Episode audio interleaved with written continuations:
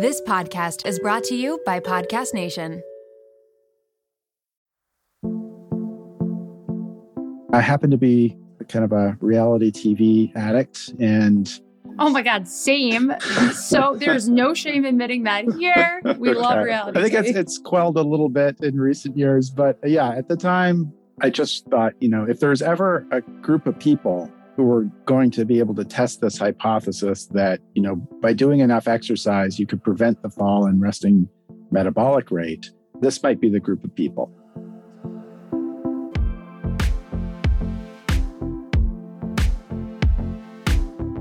Welcome to Wellness Fact versus Fiction. I'm Dr. Danielle Belardo, and I'm a cardiologist who loves evidence based medicine and nutrition science. But as a millennial, I've watched endless wellness fads take over social media. It's my mission to get to the bottom of things by bringing on the top expert physicians and scientists to help us determine what is fact versus fiction when it comes to your health. It's time to leave the pseudoscience behind and become empowered when it comes to our wellness.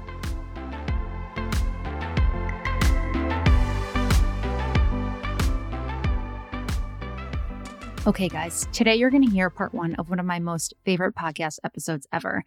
Today, we're interviewing one of my favorite scientists in the world of nutrition, Kevin Hall. Dr. Kevin Hall received his PhD in physics from McGill University and is senior investigator at the National Institute of Health, where he's the section chief of integrative physiology.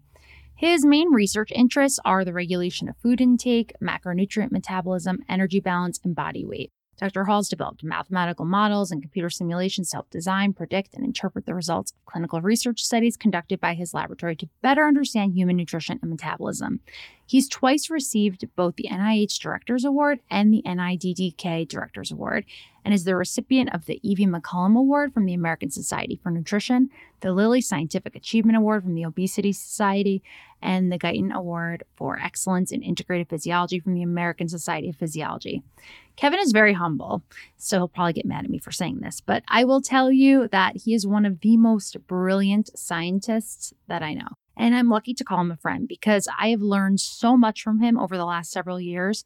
And through him, I've greatly expanded my understanding of metabolism, nutrition, and physiology. During this two part episode, we're going to cover a lot of ground, including Kevin's brilliant metabolic ward studies at the NIH, which are a frequent topic of conversation in the nutrition world. In our first episode, we're going to discuss Kevin's research in metabolism, energy expenditure, and weight loss, and we deep dive into his research on the participants of the show The Biggest Loser. We discuss whether or not the myth is true that extreme exercise, like that depicted on the TV show, through building muscle mass, would prevent the usual fall in metabolic rate during weight loss, as promised by many exercise and fitness gurus. We also discuss how increased physical activity may play an important role in weight maintenance and different possible reasons why. And we discuss so much more about the nuances of weight loss, obesity, and nutrition science in general. So definitely stick around for this episode and join me to dig in. So, today we are here with someone who I talk about all the time on the podcast, on social media, refer to his work constantly, nonstop. Dr. Kevin Hall, and he is here today. I'm so excited. Dr. Hall, you've done a lot of phenomenal work as a senior investigator and the chief of integrative physiology section at the NIH, the National Institute of Diabetes and Digestive and Kidney Disease, where your lab investigates how metabolism in the brain adapt in response to a variety of interventions from diet and physical activity and a variety of different things. So, thank you so much for being here. You know, I am a beyond the biggest fan you have of your work. It's so phenomenal and it's uh, it's changed so much of the way we look at nutrition. Thanks for having me. Okay, so we just had Herman Pontzer on the podcast where we discussed, of course, a lot of your phenomenal work. And so I would love to start out with discussing your biggest loser study, where your intention was to investigate whether the extreme exercises depicted on the TV show would essentially translate into sparing of fat free mass. And for anyone listening who doesn't know the term fat free mass, that's essentially all of your body components except for fat. So this is muscle, organs, fluids, everything. And thereby, you know, the hypothesis was that by sparing fat free mass, that you could prevent this usual fall into uh, resting metabolic rate uh, during weight loss. And um, this is something that is commonly touted by, uh, you know, exercise and fitness gurus. So if you don't mind explaining uh, what you found in the initial study and what you found six years later in the follow up study, and what it means for the common claim that weight loss diets destroy metabolism. Sure, thanks. Yeah, so I think you set that up really perfectly in terms of what the initial purpose of the study was, right? You look at any sort of health and fitness magazine or or you know sort of workout guru and they'll talk about you know how important it is to do you know resistance exercise training in particular to keep your muscle mass high because they will say that you know that's one of the biggest determinants of your metabolic rate how many calories you're burning even when you're not doing the exercise. And the other kind of flip side of that is this idea of the starvation response the idea that if you just cut calories in your diet you know your metabolism will slow down in a really profound way. And you know people used to think a lot of people still do think that that's the main reason why you know you stop losing weight after 6 to 8 months on a on a diet program. And so what hadn't really been tested was whether or not if you actually did get a group of people who were cutting the calories in their diet to try to lose weight, but also were engaged in really intensive exercise, um, including resistance exercise, whether or not they could prevent that fall in metabolic rate and then perhaps lose weight for a longer period of time, have an easier time of it, um, and maybe not regain some of that weight. And so, um, you know, I happen to be kind of a reality TV addict and Oh my God, same. So there's no shame admitting that here. We okay. love reality. I think it's, it's quelled a little bit in recent years, but uh, yeah, at the time, um, you know, 2012 or so, which was I think when we were starting this this Biggest Loser study, I a friend of mine kind of um, keyed me into this, and I, I happened to sort of see, you know, basically these just a train wreck of a television program. To be honest, I mean, it's just awful. Um, you know, fat shaming. It's just unbelievable but it clearly depicted a group of folks being abused, but clearly doing a lot of exercise, of all kinds of exercise, aerobic exercise, resistance exercise. And you didn't really get an indication of how much they're eating. They weren't like filming them. Well, you can't really film people not eating, right? So it's that's not good television. Um, but basically, it seemed like you know, at the end of the each episode, they were losing an incredible amount of weight. And, you know, past seasons, I kind of found like people who'd lost, you know, well over 100 pounds. And that seemed to be like the average amount that a person would lose on a previous season. And so I just thought, you know, if there's ever a group of people who were going to be able to test this hypothesis that, you know, by doing enough exercise, you could prevent the fall in resting metabolic rate, this might be the group of people. And so uh, it's a long story, but we eventually got some folks out there to Malibu to kind of measure their total energy expenditure at various time points using doubly labeled water, which I know you talked with Herman Pontzer about. Um, we also had a resting metabolic rate cart out there to measure their resting um, metabolism.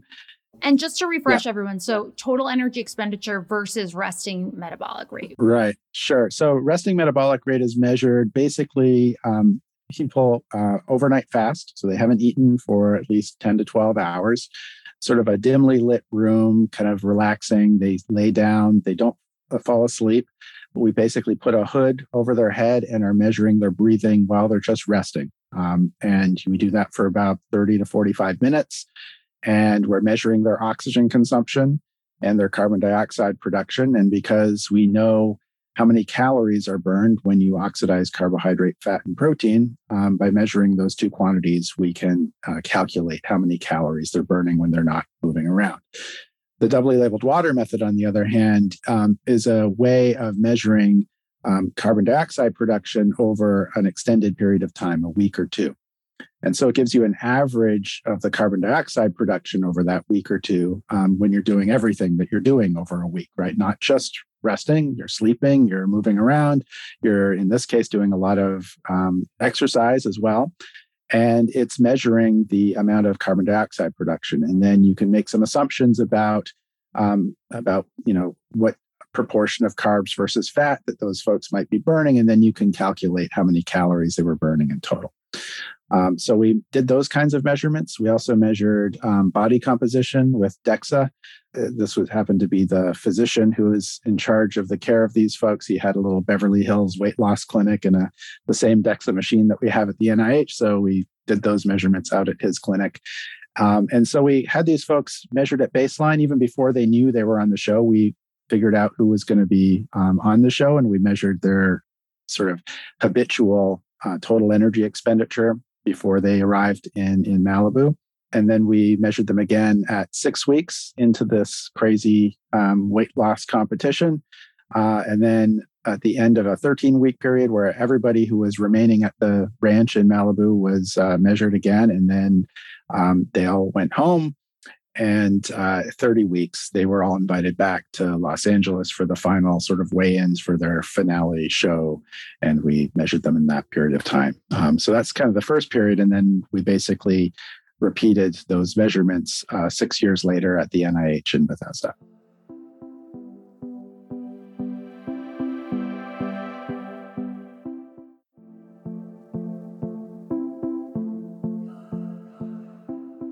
So uh, can you take us through what you found during the first round of, of the study before the six year follow up?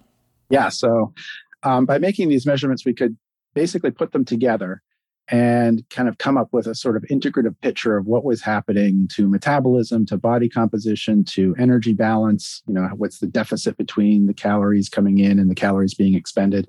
And, you know, it's no joke. These people are really doing an incredible amount of exercise. And so, using the doubly labeled water method and measuring resting metabolic rate and their rate of fat mass loss and fat free mass loss, we were able to to calculate that these folks were doing the equivalent of about three hours of vigorous exercise every day, seven days a week, while they were out there on this ranch in Malibu. And, you know, that's that's insane. I mean, and at the same time that they're doing that, that's the average. They've on average cut 65% of their baseline calories.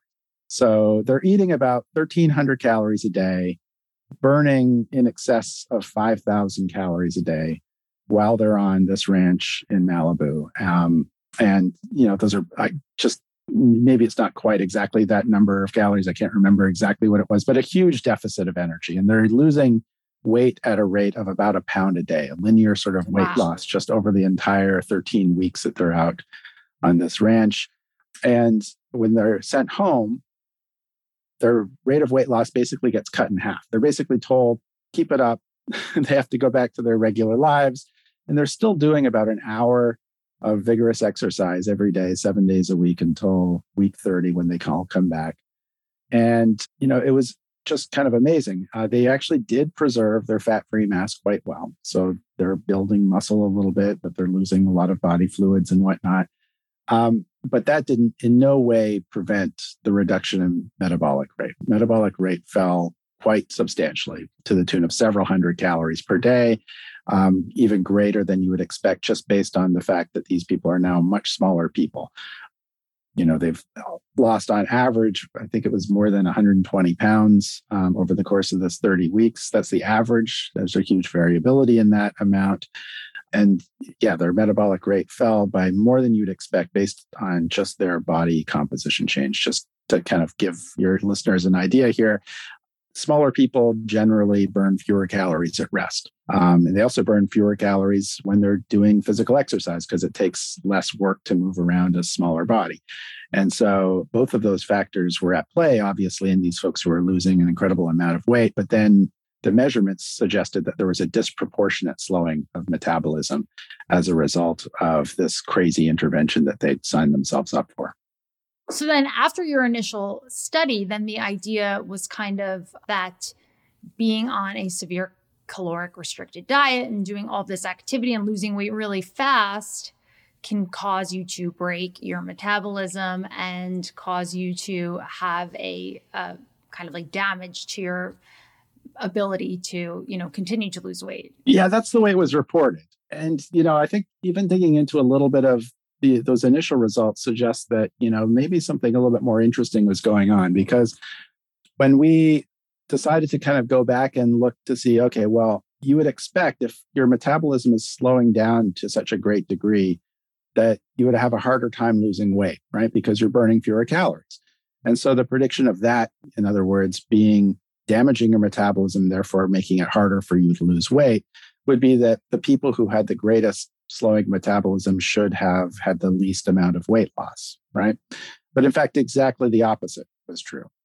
The people who lost the most weight on the program during that 30 week intensive weight loss competition, those were the ones who had the greatest slowing of metabolism.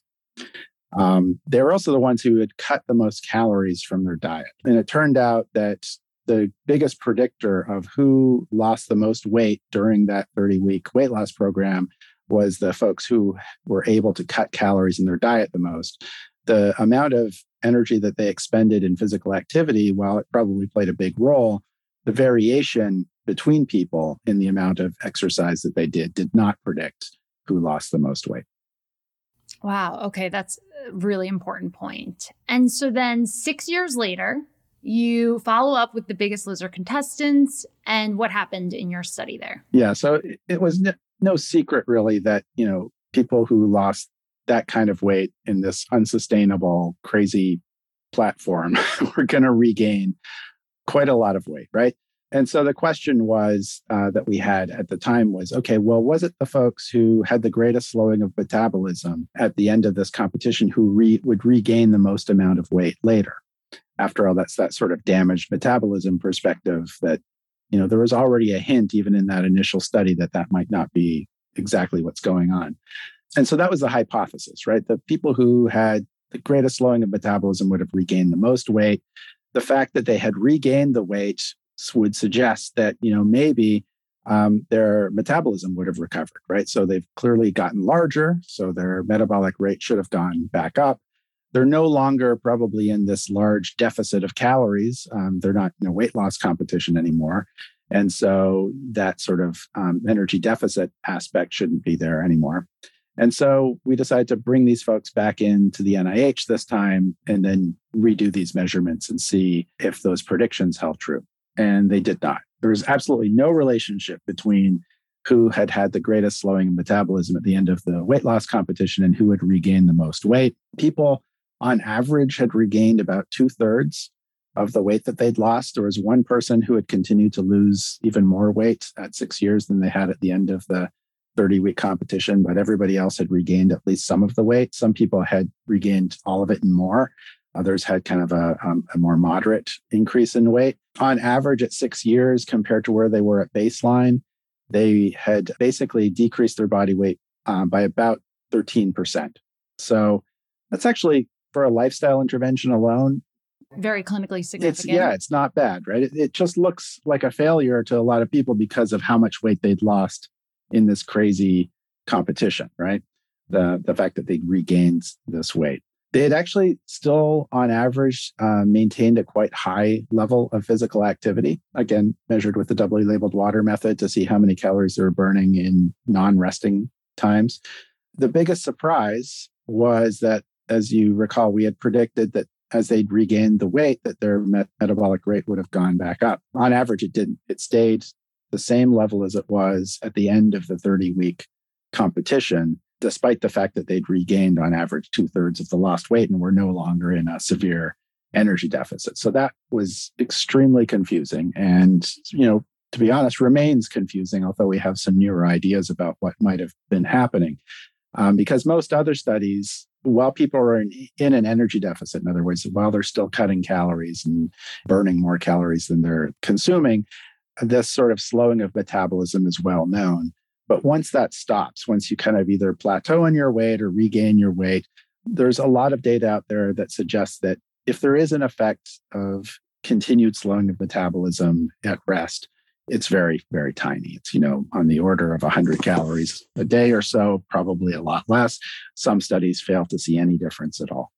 Yeah, I know you um, mentioned in your paper from this year, 2022, that similar degrees of metabolic adaptation have not been observed in response to long term weight loss regimens that don't involve greatly increased physical activity. Right. You mentioned that the the Biggest Loser contestants six years later were they all all still in uh, in greatly increased physical activity, like still doing um, not as active as they were on the show, but still performing a lot of physical activity? Yeah, they're all still, pre- well, I mean, I don't know about every single one of them, but on average, yeah, they were still quite physically active. So clearly greater than they were at the beginning. So um, compared to baseline, I think the median increase was like 80% more physically active wow. now than and so there were some people who were like 160% was like so we what we ended up doing was doing a median split to see you know, if uh, if we split up this group in terms of the people who had successfully maintained the most weight versus those who'd regained it, the biggest predictor here was how physically active um, they had become. So the folks who had increased their physical activity the most from baseline were the ones who were most able to sustain uh, their weight loss over six years. The ones who had slipped backwards um, towards their original physical activity, although no one, like I said, no one necessarily went all the way back, but they would have, uh, they had the greatest difficulties maintaining the weight loss. So remember, that's the exact opposite of what I told you about what happened during the weight loss phase, right? There, I said it was physical activity variance between the contestants didn't explain who was losing the most weight. Now it explained most of the differences in the ability to sustain weight loss over time. And that's quite consistent with a lot of other studies that have suggested that you know people who have been successful at maintaining weight loss one of the consistent findings is that they tend to engage in a lot of physical activity so the confusion there and even for me trying to like sort this out in my brain is so like how much is the persistent metabolic adaptation and the reduction in the resting metabolic rate from sustained physical activity 6 years later like how much of it is due to the sustained like physical activity or some sustained caloric restriction, right? Because there has to be some degree of caloric restriction still there for, in order for them to maintain weight loss. Well, both groups, the ones who regained much of the weight that they lost and the ones who maintain it. Now we're talking about on average, the ones who regained basically were back to where they were at baseline. And the ones who sustained were down by 24%. And were the ones who regained eating more? uh, calories. No, so that's part of what I was going to say is that is that when you look at their calorie intake of those two groups compared to where they were at baseline, they're both down about 300 calories a day. No, not significantly different between them. It was really this physical activity that was really separating these two groups. So they both, yes, were consuming slightly fewer calories per day. Um, one group had regained pretty much all the weight. The other group had sustained a 24% weight loss at six years. Um, and the biggest difference between them then was not what they were eating, but was what they were doing um, with this non resting energy expenditure, which we think is probably mostly physical activity. Okay, so sort this out for us because now even even now even I'm confused. Go ahead. I'm. What is your your thoughts on why. So, so one of the things that is again important to kind of contrast is you know what other people have seen in other studies where they don't involve long-term sustained physical activity uh, right. differences right and that's that yes most a lot of people will lose weight temporarily with a diet and they'll plateau after you know within the first year and then they'll start to regain slowly. And there's again variability. Some people are more successful than others at keeping the weight off. Um, but when you look at resting energy expenditure, uh, there tends to be, you know, a reduction initially as they're losing weight, disproportionate to the amount of weight that they lost. Once they kind of reach the plateau and regain, the resting energy expenditure seems to be more in line with their expected new body size. So there, this sort of metabolic adaptation, that greater than expected slowing of metabolism, doesn't seem to persist. Um, or if it does, it's a relatively small amount contrast that with what we saw in the biggest loser right so yes they had the greater than expected slowing of metabolism at, during the weight loss phase and then that sustained at six years despite regaining much of the lost weight um, we had no explanation for that um, when we did that study um, but uh, the other thing that i hadn't mentioned yet is that even at six years it was the folks who had the greatest success at weight loss at six years who had the greatest reduction in met- metabolism. They had the sustained reduction in metabolism. So, again, the thing that you would think was preventing them from losing weight, it was actually reversed. And so, the way that we thought about it then, and we still think about it now, is whatever they were doing to keep their weight low or lose it in the first place, it's the metabolic adaptation is acting in response to that it, it, yes, it would have been great if it hadn't happened. You would have lost even more weight and kept off even more weight. But it's kind of like you're tugging on a spring and the spring is pulling back. So that obviously the stretch of the spring might be like your lost weight. And so the harder you stretch the spring, the more weight you've lost, but also the harder the spring pulls back. So the tension on the spring is the metabolic adaptation. The stretching of the spring is the intervention that you're doing in order to kind of lose the weight. And of course, the length of the spring is the amount of weight that you've lost. So the question is, what is the primary factor that um, was tugging on the spring? I think that during the weight loss phase, it was the calorie cut in the, their diet. Whereas later on, it was the physical activity. And so both of those things, both of those interventions have a response in resting energy expenditure, uh, causing you to kind of have that increased tension on the spring, thereby uh, make it kind of resist the weight loss. But it doesn't, that's not determinative, right? These people were able to make these changes for whatever crazy reason it was on the program or whatever they were able to fit into their day to day life at home. Um, they were able to sustain those changes. Now, the question is, uh, why didn't other studies see this later on? And I think that the answer is because, well, they didn't. They weren't having people doing a, an incredible amount of physical activity later on. Uh, those previous studies were basically mostly calorie restriction studies. And as people regained the weight that they'd lost, their calorie restriction is also relaxing backwards towards normal. They weren't sustaining high levels of physical activity. So the prediction is that if we were to kind of repeat a study and do a longer term kind of randomize people to either a lot of physical activity or very little physical activity, then you might be able to replicate these findings and tease out the questions that you're interested in. Right now, it's just a hypothesis, right? It's just we think that, you know, that seems to be consistent with some of Herman Pontzer's work that you know, maybe one of the things that's happening is that these folks are still engaged in a very high amount of physical activity and it's been sustained now for many years that that has to show up somewhere else in the energy budget if you're not going to change your total number of calories. And in our case we were able to observe it in the resting metabolic rate which is again not something that herman's been able to see so far. Yeah so that's where it's like counterintuitive to me and i'm trying to kind of wrap my brain around it. Okay, so so you have two groups and and this is like hypothesis based yeah. obviously but we have two groups and you know they like say for example like you know they did both did caloric restriction. They both lost a lot of weight in the setting of also increased physical activity and um, lots of exercise.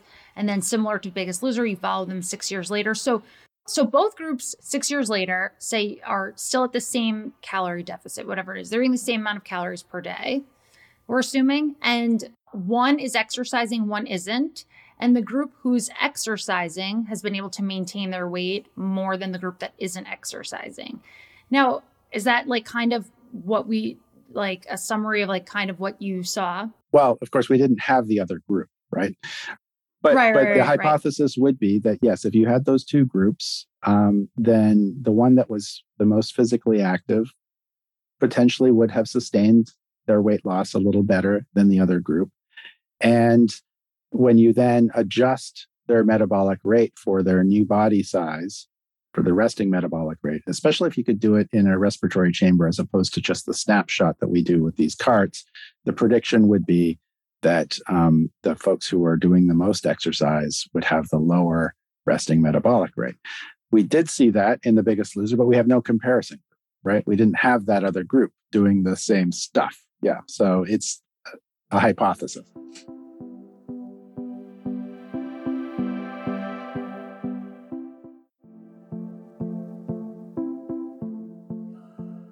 And so i guess my question would be okay so if they're able to maintain the weight loss with the like the group that's doing more exercise so within the constrained energy model then when we're talking about, for example, the Hadza, we're talking about, well, they may have a similar metabolic rate to someone who's a in the United States that's just kind of like at their desk all day, even though the Hadza are exercising and out all day and just moving a lot.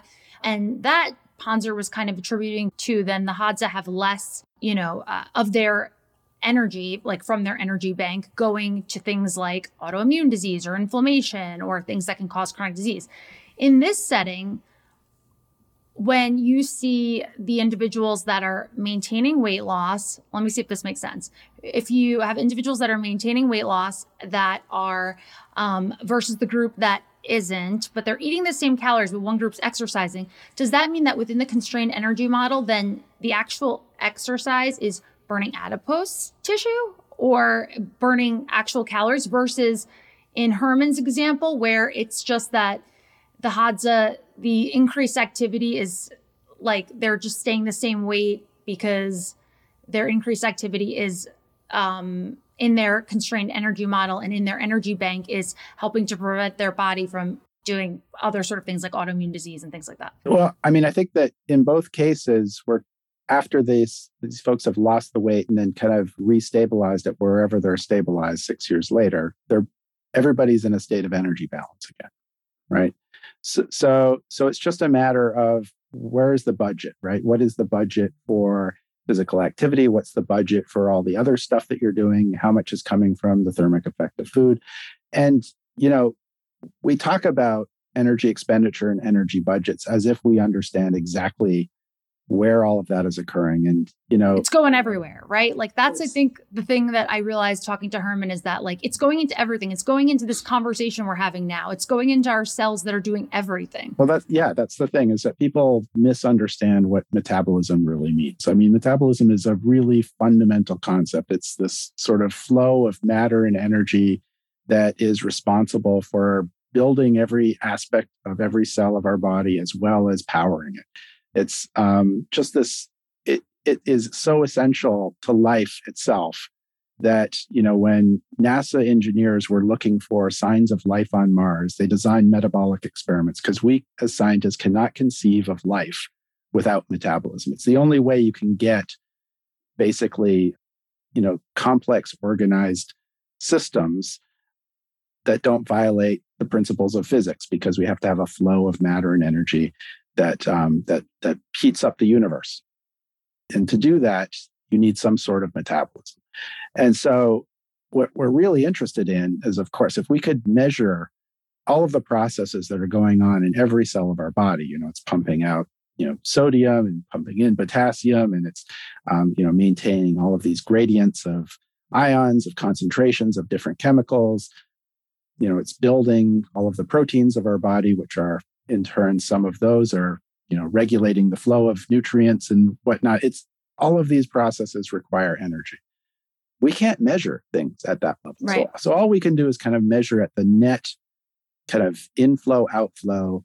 We have some ideas about some organs are busier than other organs at certain times of day. Your brain is pretty much busy all the time. So is your heart. So or your lungs, but other organs like your skeletal muscle can vary in their uh, energy expenditure enormously, depending on whether or not you're actually exercising or laying down and we're measuring your resting metabolic rate. So um, it's very difficult to know what is going into that energy budget.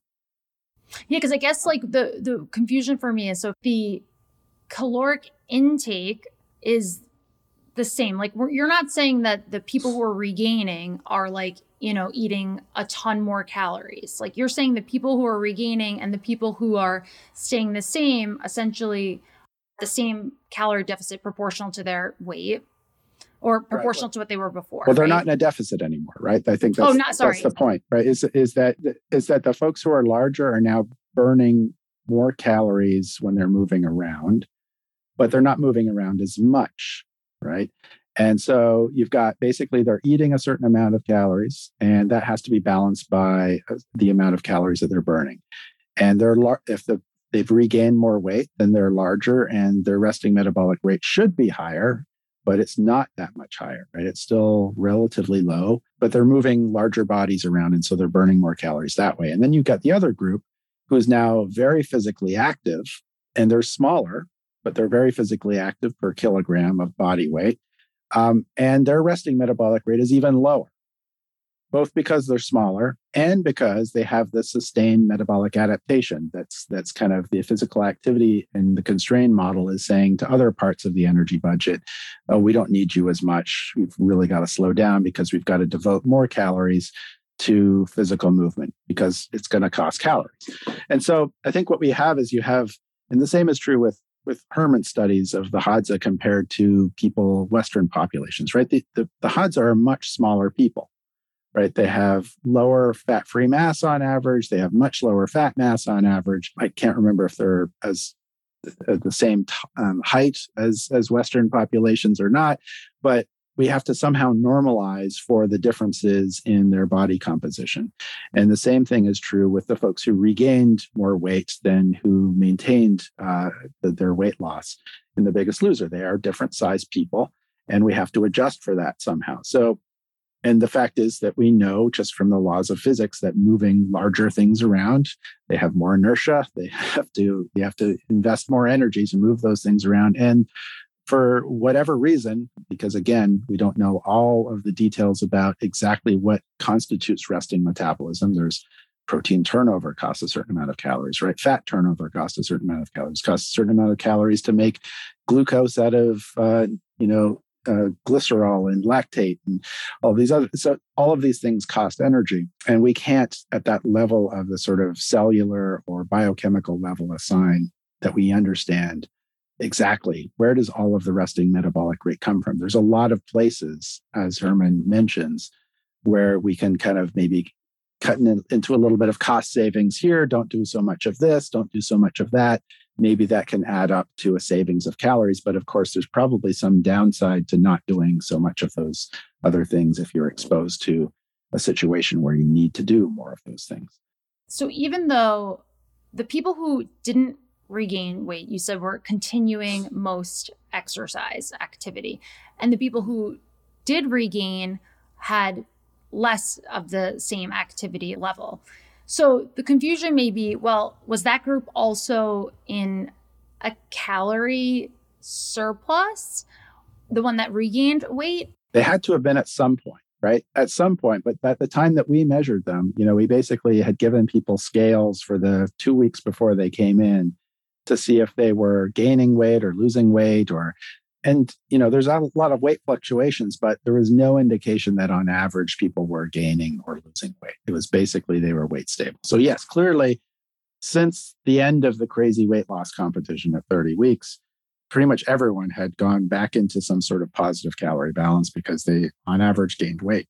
But at the new point in time when we saw them 6 years later um, it didn't seem like that was ongoing at a rapid rate, at least any to anything that we could detect. So what we're really looking at is a snapshot now six years later, where you've got relatively weight stable people at different weights doing different amounts of activity and consuming different amounts of calories. And the question was, what best explained why some people were now at a lower weight than the other people who regained more weight?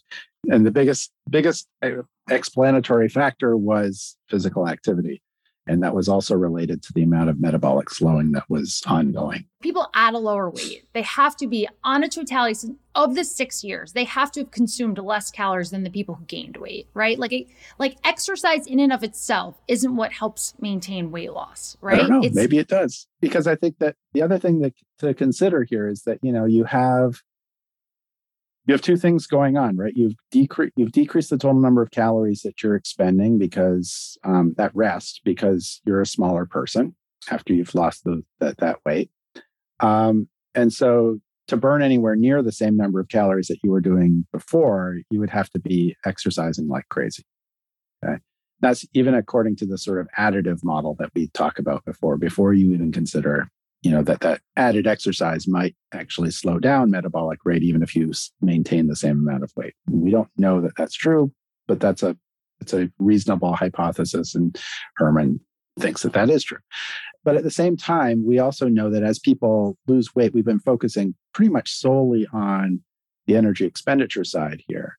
But you know we've done some other studies where you know we are covertly changing how many calories are uh, taken out of the system and seeing if people adapt in terms of eating more calories to compensate.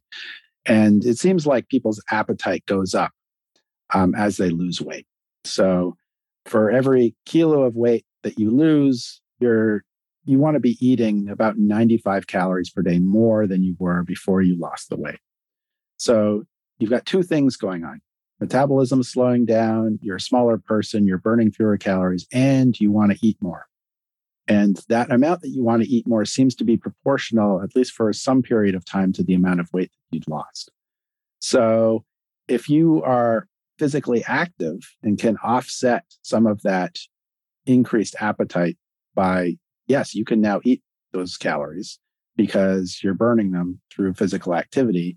Maybe the feedback strength through that circuit isn't quite as strong because um, because you're able to eat a little bit more calories because you're doing the physical activity. At least that's one hypothesis. Again, these are, you know, complicated, dynamic, interacting factors that you want to tease apart individually, um, not doing the kind of crazy study that we did, which was nice in one sense that we have repeated measurements on the same people, right? That's that's already a little bit different than most of Herman's studies, which have been you know, just like let's take a snapshot of the Hadza, let's take a snapshot of these other people. We only have one time point.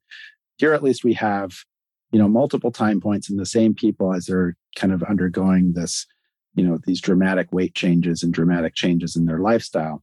But what we really want to do is we want to have, you know, parallel groups of people where we do controlled interventions where you assign one of them to, you know, one sort of diet and another to um, diet plus physical activity and and then make longitudinal measurements going forward and try to tease apart these different aspects and focus a little bit at least on the appetite side of things as well which is something that um, is more difficult to study yeah, so you, that's so interesting. This is fascinating because you explain in your paper one hypothesis, which you just mentioned, but you said increased physical activity expenditure could possibly possibly attenuate the feedback signal controlling appetite because increased activity expenditure is only partially compensated by reduced resting metabolic rate.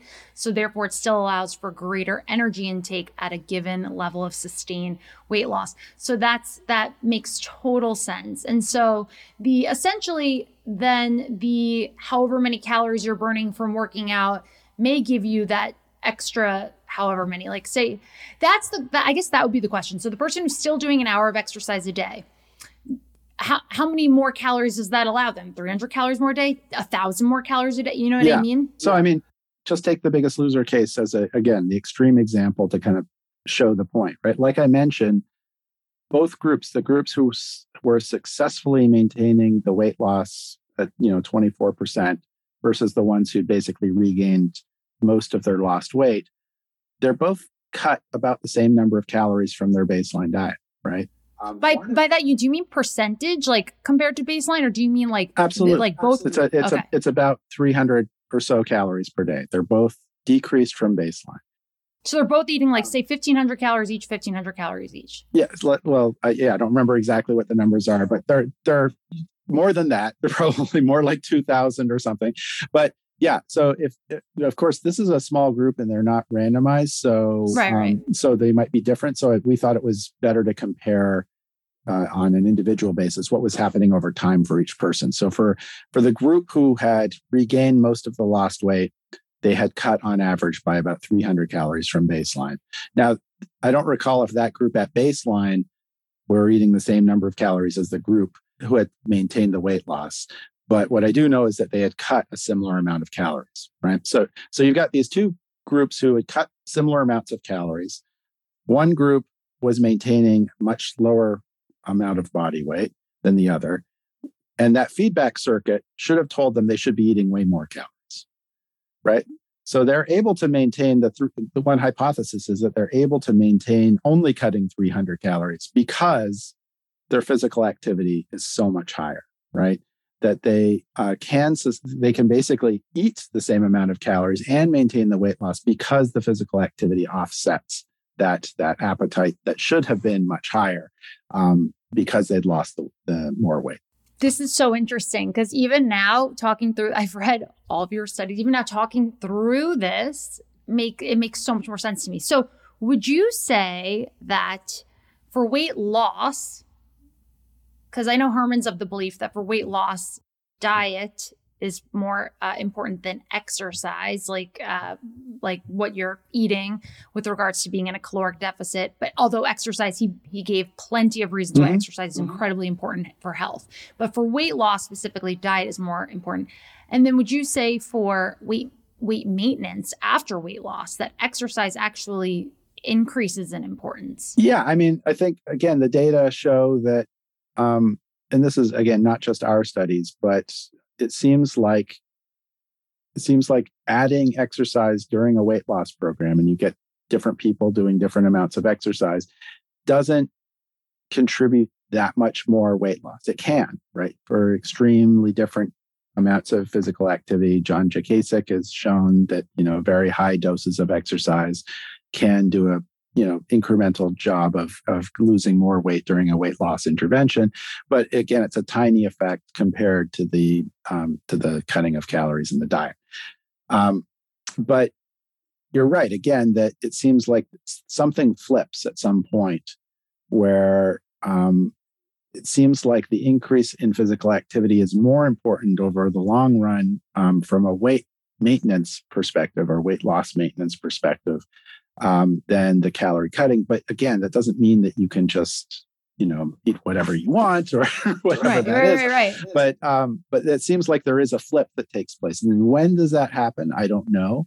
And I think it would be fun to kind of try to tease that out with again frequent measurements of the same people over time, uh, trying to dissociate. You know, what was the greatest explanation for the variance in weight loss? During the weight loss phase? What's the greatest explanation for the variance in the ability to maintain weight loss? Subsequently, um, measuring, you know, energy expenditure at various time points, trying to measure some of the subsets of the things that actually feed into energy expenditure. Um, you know, why is the energy expenditure doing this? Because again, all we have is an observation at this point about uh, metabolic rate. We don't know exactly what's causing that. Um, and then also looking at appetite changes um, as this is kind of continuing, which is, you know, at this point, really completely not very well measured. Yeah, I oh my gosh, this is so fascinating. Like it's just so interesting because it really is like there's so many unknowns and it's just I, I, like even one question that just pops into mind like would there be a difference in the type of physical activity like do you see if someone's doing strength training versus cardio when they're trying to um, maintain weight loss would there be a difference there with regards to the feedback loop of um, you know what you know theoretically um, for signal for controlling appetite? Or you know would it be different if someone's you know actually like doing more muscle building kind of activities versus cardio activity? Like i want it's just so interesting. Yeah no it's there's an endless list of questions um but yeah i don't i don't know. It's and then again it's like I think everybody recognizes there are benefits to all of those kinds of uh, exercise, which are completely independent, as as Herman likes to emphasize and people like to forget, completely independent of the weight loss. So you, it's almost like is it even ethical to do the study where you say to one group, no, you can only do the dieting part, right? And and another group, nope, nope, resistance training for you. You can only do aerobic training, right? So I don't know. It's uh it's an interesting question, but it'd be fun to do those kinds of studies. Yeah. I think clinically too, though, the idea that, you know, diet is at least for the weight loss perspective seems to be the largest factor compared to exercise give some of my patients some relief because if their goal is weight loss, sometimes it can be a little overwhelming to say, okay, I have to join this uh, whole fit, start a whole fitness program, do this whole entire fitness thing, and then also worry about, you know, um, what I'm eating. And sometimes that can be really overwhelming. And so sometimes patients can be re- reassured where, you know, when I say, well, actually, the majority of your weight loss is going to come through what you're you're eating um, and that exercise is important and there's a zillion reasons why exercise is important for health but don't feel like you have to start some like you know uh, really prescriptive exercise program at this moment even if uh, and even though we know for sure there's so many health benefits to exercise. But i do think that sometimes this isn't based on data. This is just my own clinical anecdotal experience. Sometimes it can give people some relief to know that they don't have to do everything at once. Because then we also see some patients who are like, I'm exercising. I was talking to this with Herman. You know, I have a patient who's done Ironmans who has prediabetes. She's amazing athlete. She's obese, but has prediabetes and has been struggling with PCOS. And she literally does Ironmans, which is like running a marathon, swimming two miles, and biking 100 miles and she can't understand like how she's not getting into a caloric deficit doing that much physical activity and so i think that that kind of explains that you know that that there that physical activity is super healthy for you but then there's like a ceiling to how many calories you can kind of burn yeah then, i mean but i think it's also an interesting open question right of would and it's again uh, unfortunately people like to think of this either or type scenario right? So i mean the first thing i thought of when you mentioned your patient before you said that they were pre-diabetes i was like well why do they want to lose weight at all? Right? I mean what's the what's the purpose right? I mean weight loss isn't a cosmetic issue it's a health issue and in that particular case well yes they have pre-diabetes and they could probably um, that calorie deficit per se might be beneficial in that uh, in that case. And again, we don't really understand the reason why, but um, but it could be. And but it'd be interesting to see what the trade-off was, right? Like if that person couldn't do the same level of activity because they felt more tired because they cut yep. the calories in their diet would that have a net positive effect? Even if they lost weight would that have a net positive effect on their health if they were cutting back on their physical activity? I don't think we know the answers to those kinds of questions. I think you're right. That's a great open-ended question. You're right. Well what are your thoughts then um, on someone having um, excess adiposity um, excess adipose tissue, someone who may be classified as overweight or obese, that doesn't have any metabolic uh, derangements um, in their current lab work or any um, elevated blood pressure or any sequelae. Yeah. So, again, I'm not a physician. Um, I'm a research scientist who tries to understand different questions. But but you do uh, well. You're being a little humble. You uh, you do a lot of obesity research, and so you're very familiar with the data. So I just yeah, love your your yeah. No, I mean, one of the things that we know is that adipose tissue is a very healthy thing, right? I mean, we need adipose tissue. There's a group of patients who don't have adipose tissue and have severe metabolic complications, right? They have the same kind of diabetes and and horrible metabolic syndrome fatty liver and so we need adipose tissue. And and in fact you know different experimental models have suggested that if you increase the capacity of adipose tissue to store calories it acts as a buffer so that other tissues aren't exposed to the same degree of calorie excess and have to do things that they were not evolved to do. Um, and so yeah in, in that particular case i mean i think that we have this idea that uh, there's a one size sort of fits all that everybody sort of a, kind of who has the same sort of look. Or even if you quantify their adipose tissue fat mass very precisely should have exactly the same metabolic risk and i just don't think that's true. And so yeah i really question whether or not um, it makes a lot of sense to take somebody who isn't displaying signs of you know poor metabolic health just because in somebody's view they have excess adipose tissue that that should be treated um, unless they want to right? I mean everybody has personal agency and they can do things for a variety of different reasons but from a medical standpoint um, it doesn't seem like anybody should be treated differently. If you're measuring um, you know blood pressure and you're measuring you know their their lipids and you're measuring glucose levels and doing various tests to kind of make sure that they're healthy that's the part that you should be focusing on, not whether or not they look fatter than they should be. Absolutely. And so, actually, in our clinical practice statement that I was so thankful you were um, an author on, in our pediatric section, there's actually a lot of emphasis on weight neutral discussion of healthy behavior. So, not even talking about weight loss, just focusing on healthy things like eating healthy foods and just exercise and being active and looking at things like, you know, biomarkers and blood pressure rather than weight um, as being like a big focus for for children just to make sure that they're healthy overall like taking the entire thing into the picture without regards to just bmi mm-hmm. no exactly i mean and i think as research scientists i think we need to better understand there, there are these associations between adiposity and these metabolic complications. And there's clear, you know, at the population level, there's clear greater risk for type 2 diabetes and a variety of other conditions uh, that that are associated strongly with obesity. And we know from a variety of you know studies with bariatric surgery and now some of the newer, more effective medications for weight loss that they do have benefits metabolically.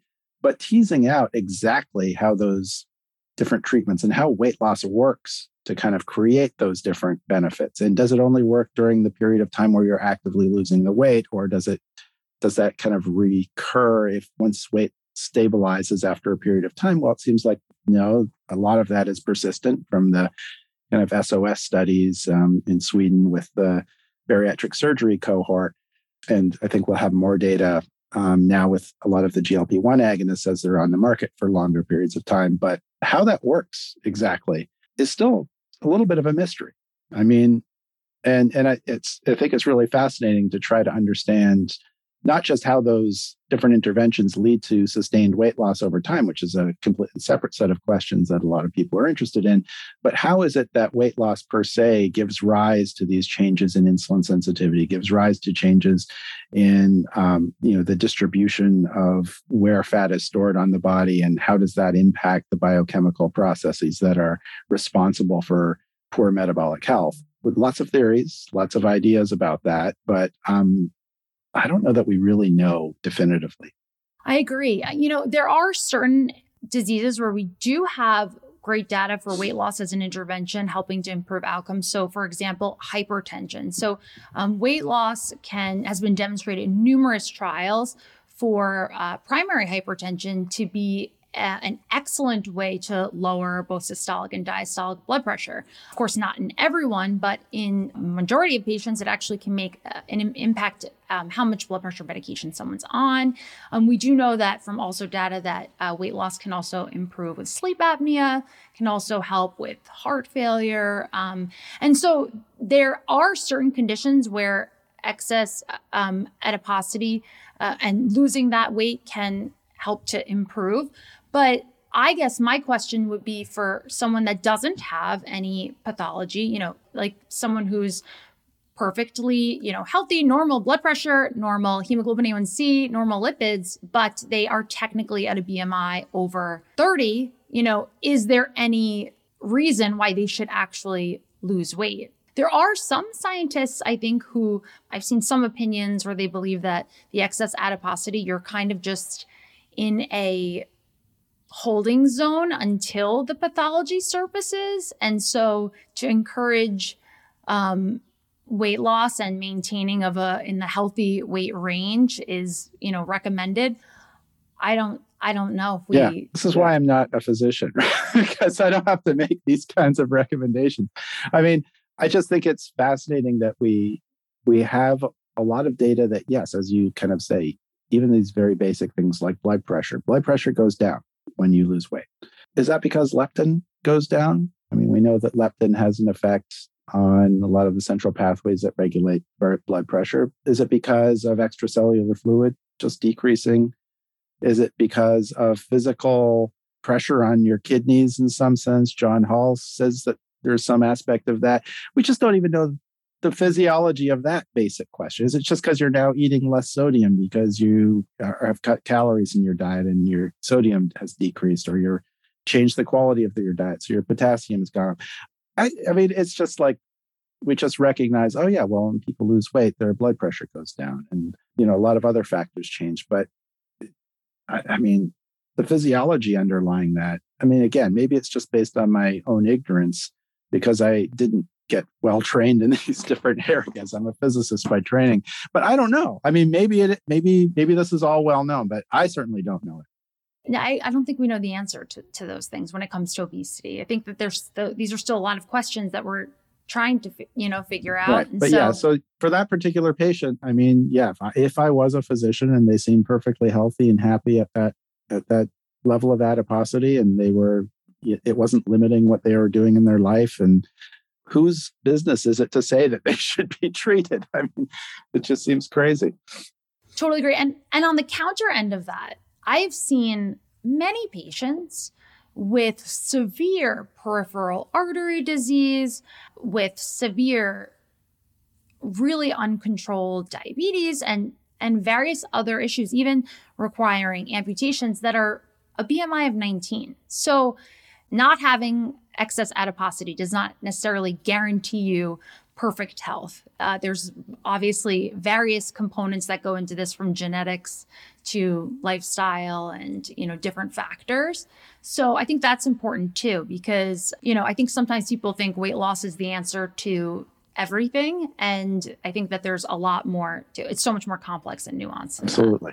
Yeah. I mean just even you know different ethnicities and their distribution of body fat even the things that we know are well associated with obesity. You know a south asian man has a much higher risk of those obesity associated uh, complications at a much lower bmi than you know a woman from european ancestry. Yeah so it's, it's fascinating to look at those ethnic differences as well and try to understand what's physiologically responsible for those differences and it seems like a lot of it has to do with you know where fat is being stored and um, what that sort of like we mentioned before the sort of expandability of of uh, subcutaneous fat. I mean that seems to be in some sense protective. If you've got quite a bit of subcutaneous fat that can you know store more calories um, and if that's limiting in a way either in the extreme case of lipodystrophy where you don't have any fat cells. Um, to, to do that, you've got to store that fat in your liver and other places where it's really not intended to, to be stored.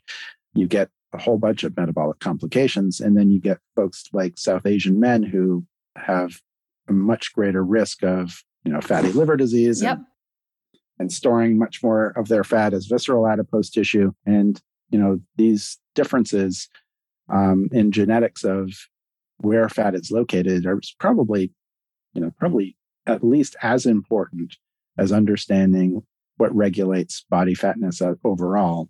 It's at least as important to understand why people store fat differently and have different capacities in different depots. There's so many questions still left to be unanswered, but it's yeah, it's really it's it's super fascinating. Thanks everyone for listening to today's episode. Stay tuned for next week when Kevin comes back for part two, where we deep dive into everyone's favorite controversial diet topic, which is low carb versus low fat diets. We discuss different diet fads, different diet trends, and we really get into the science, including Kevin's phenomenally done metabolic ward trials. Stay tuned. Thanks for listening to this week's episode. I would love to keep bringing you all the latest health and wellness information and misinformation to debunk. So please do me a quick favor and leave a five star rating, review, and share with a friend. Make sure to leave a comment about which wellness fad you'd like debunked next, and I'll get to the bottom of it. Follow me on Instagram at Danielle Belardo MD and our podcast page at Wellness Fact versus Fiction, and be sure to tune in next week.